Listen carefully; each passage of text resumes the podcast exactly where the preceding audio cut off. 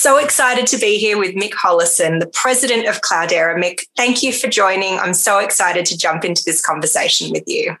You bet, Tanya. I'm happy uh, happy to join as well. So let me start with a nice softball question. Can you tell our listeners a little bit about Cloudera if they're not already incredibly happy customers? Sure. Uh, at Cloudera, we have a pretty straightforward mission. Uh, we hope to make data and analytics easy for everyone.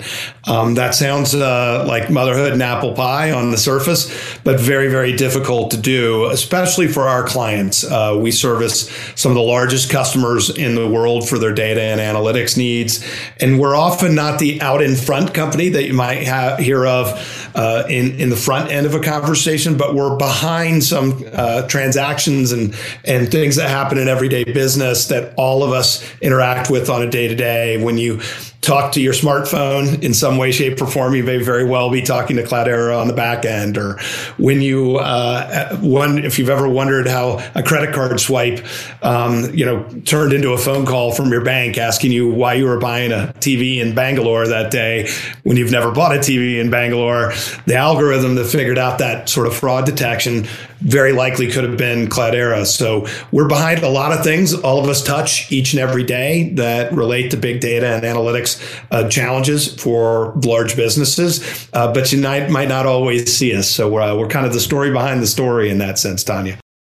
Well, and I mean, speaking of the story, the story has certainly changed a lot in the last 18 months. Can you talk a little bit about um, how you've approached innovation at your company and in your role with so much changing and with so much, you know, still kind of uncertain, right? Yeah, you bet, Tanya. Um, it, no doubt, everyone's uh, world and life has been uh, turned upside down in the past eighteen months, and uh, in the wake of the unfortunately still ongoing, um, as of today's recording, pandemic, and it's forced everybody to think a lot differently about innovation because innovation has always been something that seems like it worked best when human beings got together, got that opportunity to physically whiteboard on something and bounce ideas off of one another and uh, and the like. And the reality of the matter is that uh, today, you know, we're not always doing it that way, and every organization had to get smarter about how it used collaborative tools like the one that we're using. Uh, right th- right this minute. And we also had to figure out a better way to train people to engage folks. Not everybody engages quite as easily in this virtual format as they do in person. And when it comes to innovation, that interaction, that human back and forth is critically important. So I know at Cloudera, we spent a great deal of time and energy trying to train our employees for how to interact, how to collaborate in this brave new world. We introduced some new tools, of course, but the tools without the human uh, interface and without the training that comes along with them only goes so far. So we're uh, uh, we're still learning, like every other company in the world, about how to get better at this during these crazy and wild times. But uh, we continue to make improvements, Tanya. And um, and I mean, a lot of what you're talking about are also uh, their sort of leadership, and you know, to some degree, their self management, and of course, people management. What have you learned about leadership? Um, you know, in in making these adjustments, and what do you think? Uh, you perhaps wouldn't have learned but for what what the world has just been through. I think one of the biggest things I've learned, Tanya, is um, is the importance of ongoing and very frequent communications. And it's more important than ever before now. When I had the opportunity, especially with my direct leadership team, to literally walk the halls and engage with not just them, but the, the extended team, it, it created a degree, degree of sort of a collegial environment, a collaborative environment that sort of just naturally happened. I've now found I have to do a lot more both one way uh, interactions through things like Zoom, through more email communications, more Slacks, uh, more chats, more just about everything. But I'm doing a lot more of it than it felt like I was doing in a face to face, sort of physically oriented uh, world. So I think probably what I've learned is the importance of more frequent communications uh, and doing them over more channels I think I kind of took for granted probably when I was walking around physically uh, how how well I was able to communicate things in that format, and I've had to learn. The old dogs had to learn some new tricks here for a multitude of different ways to communicate with people that maybe internalize information differently. Some folks I just get them on the phone and that's just that's plenty and that's best. Others I've got to have the the at least the Zoom level of uh, of interface and yet others they they just want me to Slack or text them. Uh, so you know, bottom line is I've I've had to reach out through a variety of new channels.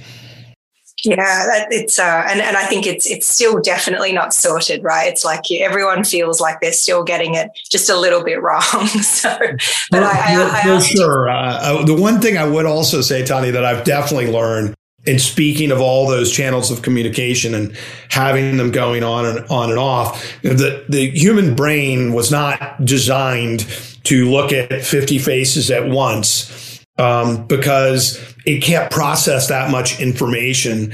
And that's why all of us find that kind of mid afternoon, you know, you're just, you're exhausted. And so I have personally moved to a mode where I do at least half of my uh, of my conferences in a given day, my meetings in any given day.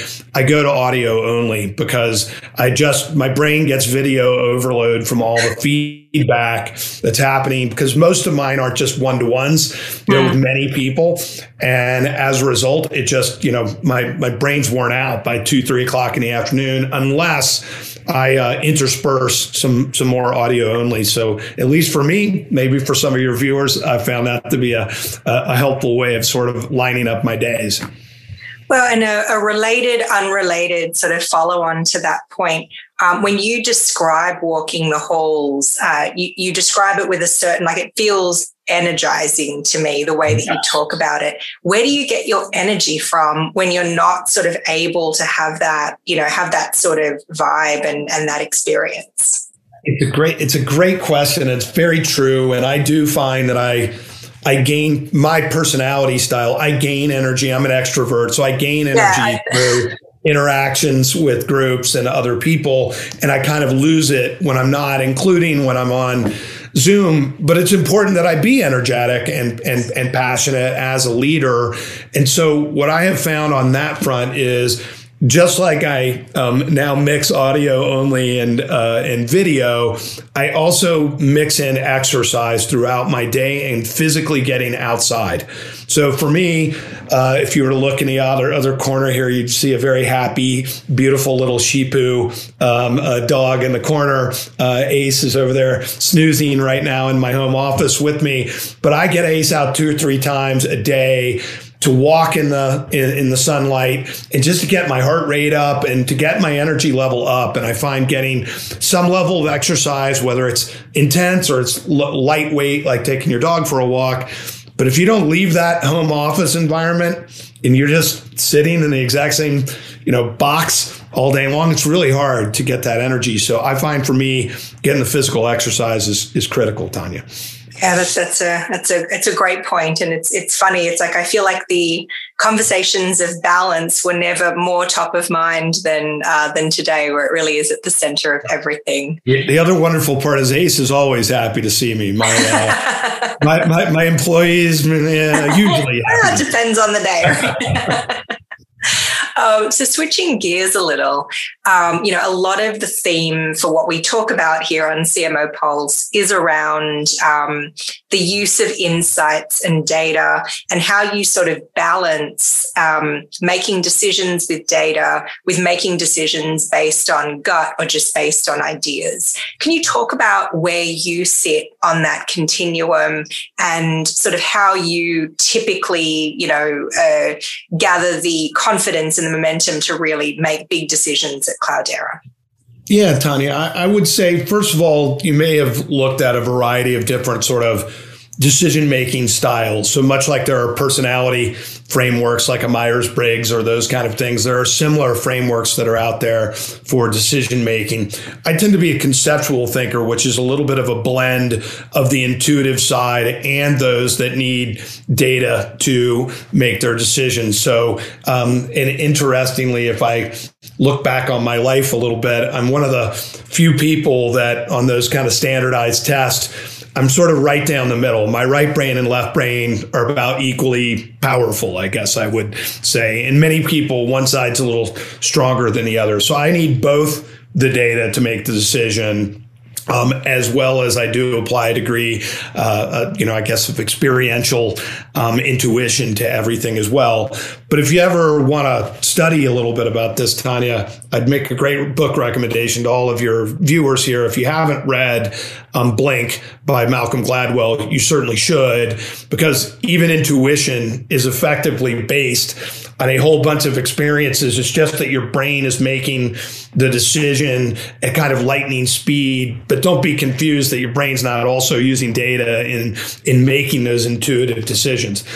But as you might guess, to bring it back to kind of the core a little bit here, at Cloudera, we really believe in the importance of data driven decision making.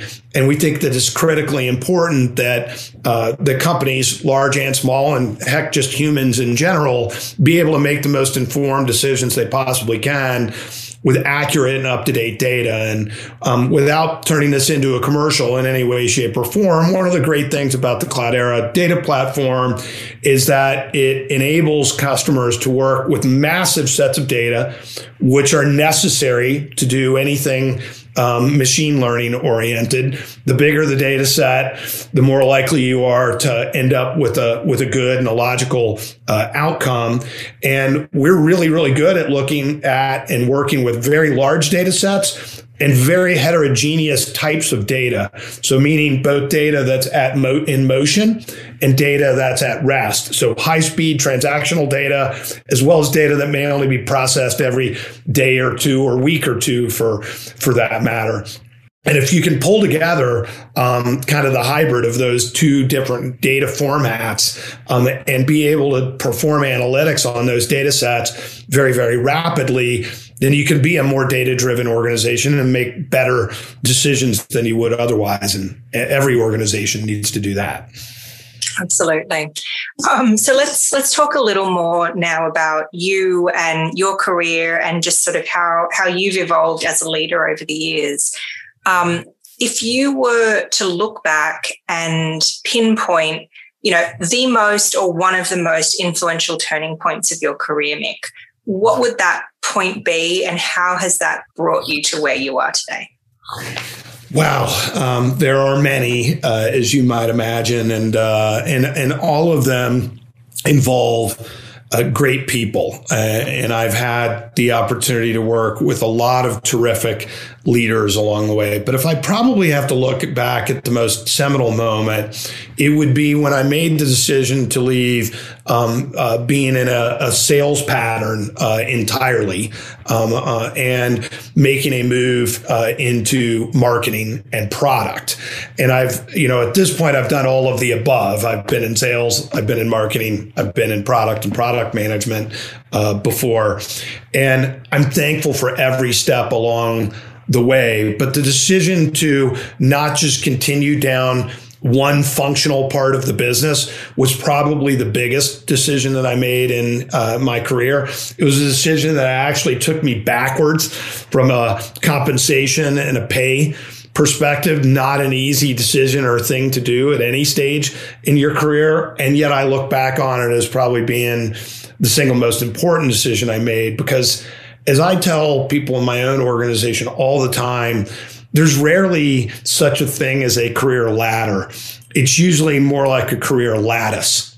Um, and going back and forth is every bit as important across different functions or areas of the business. It's every bit as important as taking a step up in the organization. So I feel like I'm capable of being a much better thinker, a much broader thinker as a result of having done work in a variety of different functions uh, in the business than if I had just stayed, you know, on one discrete path. Nothing wrong with staying on one discrete path either. Uh, I'm not uh, arguing against it, but if your aspirations are to continue to move up in an organization, I'd ask you to really seriously consider moving across a couple times as your pathway to move up. Uh, so that would be how I'd capture that for you, Tanya. And how did you? Because it, it sounds it sounds good in theory, but in practice, you point out like, hey, I'm maybe not going to get paid as much. People are going to look at me and be like, Brooke, what are you doing? How did you get over that hurdle? And how did you know that this was like the right time to sort of make a more lateral move and take a risk? Yeah, I, it's a great question again. And I would say a couple things. One, I had a number of other mentors of me. I had the great fortune of having uh, two or three points in my career where I served as the chief of staff to a CEO of a major company. And in every instance, they all had a career lattice. Every one of them said, You're going to benefit so much, Mick, from going and learning about this other discipline, this other part of the business. So I had the benefit of guidance, like I just try to provide your viewers coming through, not just through one of them, but from, from multiple of them. So on top of that, I would say, look, uh, you know, at home, uh, I was married at the time. I had the most supportive and amazing uh, person in my life who I'm still uh, proud to be with 28 years later. And, you know, her contribution and willingness to go on that journey with me um, is something that I'll never forget. So, you know, having support from whether it's a friend or a partner or whoever it happens to be um, is critically important. So I had support from not only my mentors and my bosses, but I had that support at home. And that gives you all the confidence, at least in my case, gave me all the confidence I needed to take the big leap. Well, and it's and it's the, the big leaps have continued as I look across your career, and I know I think it was just quite recently you uh, you know you became president of Cloudera, which must must have been a big um, sort of jump in remit.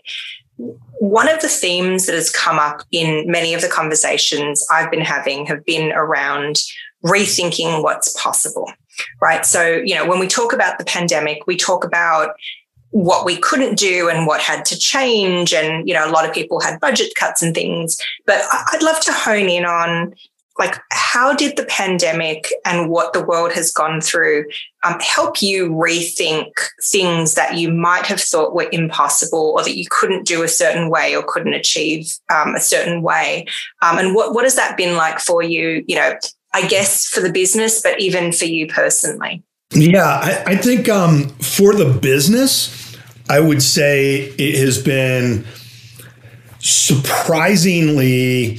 Um, we, we adapted quite well, quite fast, and quite easily. Personally, it was harder. Uh, so I'll, I'll, tell a little bit about both. On the professional side and at Cloudera, a couple things. One, look, we're a software company, we're in high tech.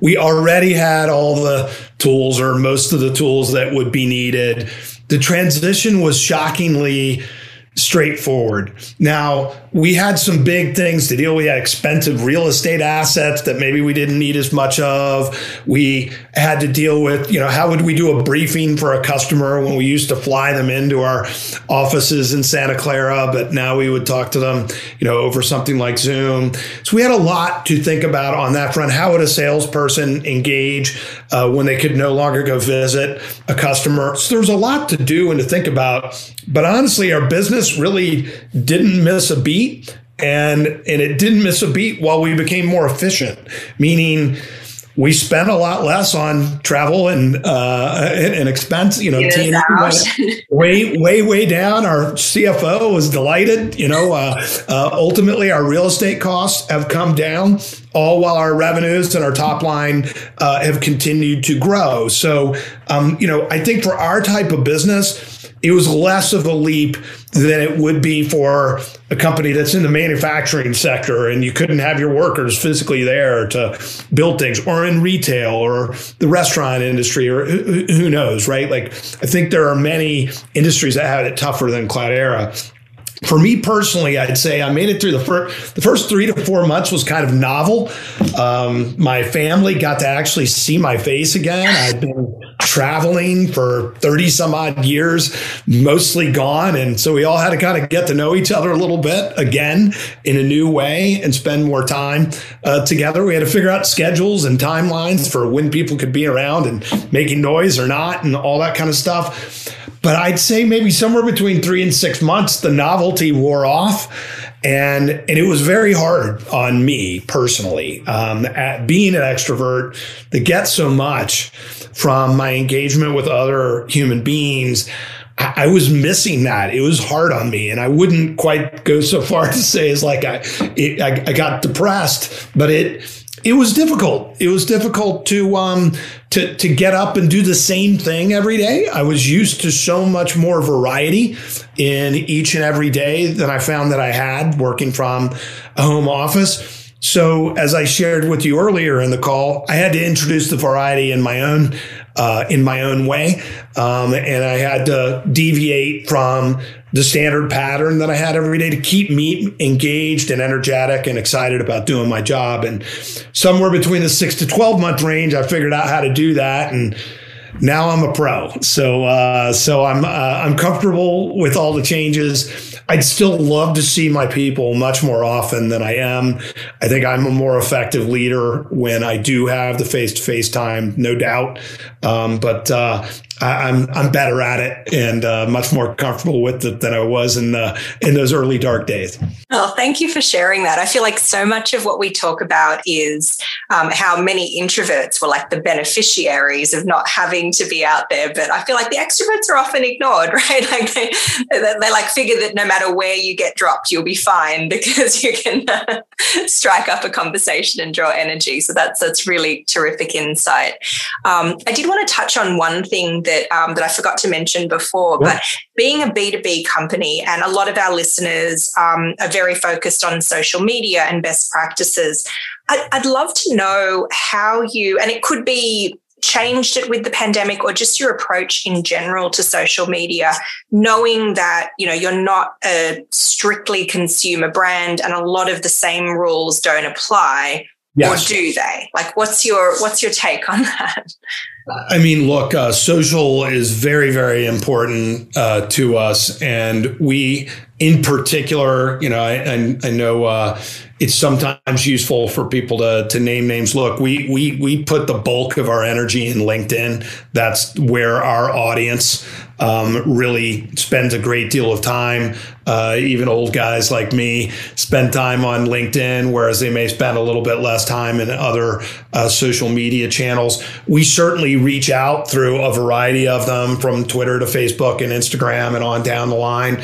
Um, but we found LinkedIn has been a way to be more directive uh, with our message. LinkedIn Live has really been a great uh, tool for us to broadcast um, more of what we do through those same channels. So, so having a kind of a video um, outlet through LinkedIn has proven to be a very successful channel for us. Uh, you know, we have a little over 100,000 followers at a company level. I've got about 6,000 of, of my own uh, personally. You start compounding that times other Cloudera executives and other folks, and it's it's not a very hard stretch to end up with a quarter million people interested in some way, shape, or form in what it is that you've got to what it is that you've got to say. So, you know, as it relates to the, the different channels and, and options and alternatives, uh, we've been very, very happy with what we've done on that front. Amazing. Thank you for sharing that. Um, and then last one for you. If you could go back to yourself at the start of your career and offer one piece of critical life changing advice, what would that advice be? Wow. Um, I would probably say the, the single biggest one and I'm, I'm gonna I'm gonna cheat and give a couple bonus. but the single biggest one I would say is that you're going to learn a lot more from your failures than you are from your successes. And I've been blessed to have lots of successes in my career. but I've learned infinitely more from the times when I've fallen down. And, you know, the quality of your character is judged, you know, not by the failure itself, by, but by how well you pick yourself up uh, after the failure. We all have them. Um, sometimes you are to blame. Sometimes circumstances were beyond your control. It doesn't really matter either way. You got to pick yourself up, dust yourself off, and move on to the next thing because they're they're going to happen. Uh, it's it's the nature of humanity, not to mention uh, business. And so I, I, think learning to do that effectively um, is critically important. And, and, kind of on the heels of that, because they often go hand in hand, um, is to really embrace uh, change get comfortable with it, turn it into an opportunity, turn it into a catapult for you while others are kind of grumbling around and wondering what the change means for them. You can be setting yourself apart and already moving ahead. And, you know, while I'm on my Oprah's book club moment from earlier. Um, you know, one of the world's simplest books literally would take you 15 minutes to read is called Who Moved My Cheese. And, you know, I, I couldn't recommend anything more highly than that because, you know, the mice that are willing to embrace the change get they reap the rewards and those that kind of wait for the cheese to keep just magically showing up don't do so well and you know i think in everyone's career, they're going to face changes again, those that they initiate and those that are initiated for them. And if, if they can't get comfortable with change, they're really going to struggle, especially in a decent sized corporation. Um, that, that, that's just, it's inevitable. It's going to happen. It's going to happen more and more frequently than you could ever imagine. If you can embrace it and take advantage of it, you'll set yourself apart. So get up when you fall down and embrace change would be my, my two biggies there. I love that. That's terrific. Well, we're going to hold it here, Mick. Thank you so much. It's terrific to chat with you, and, and really look forward to hearing about you know all of the uh, the great, exciting things that I know are coming. You bet, Tanya. Thank you so much for spending the time uh, with me today.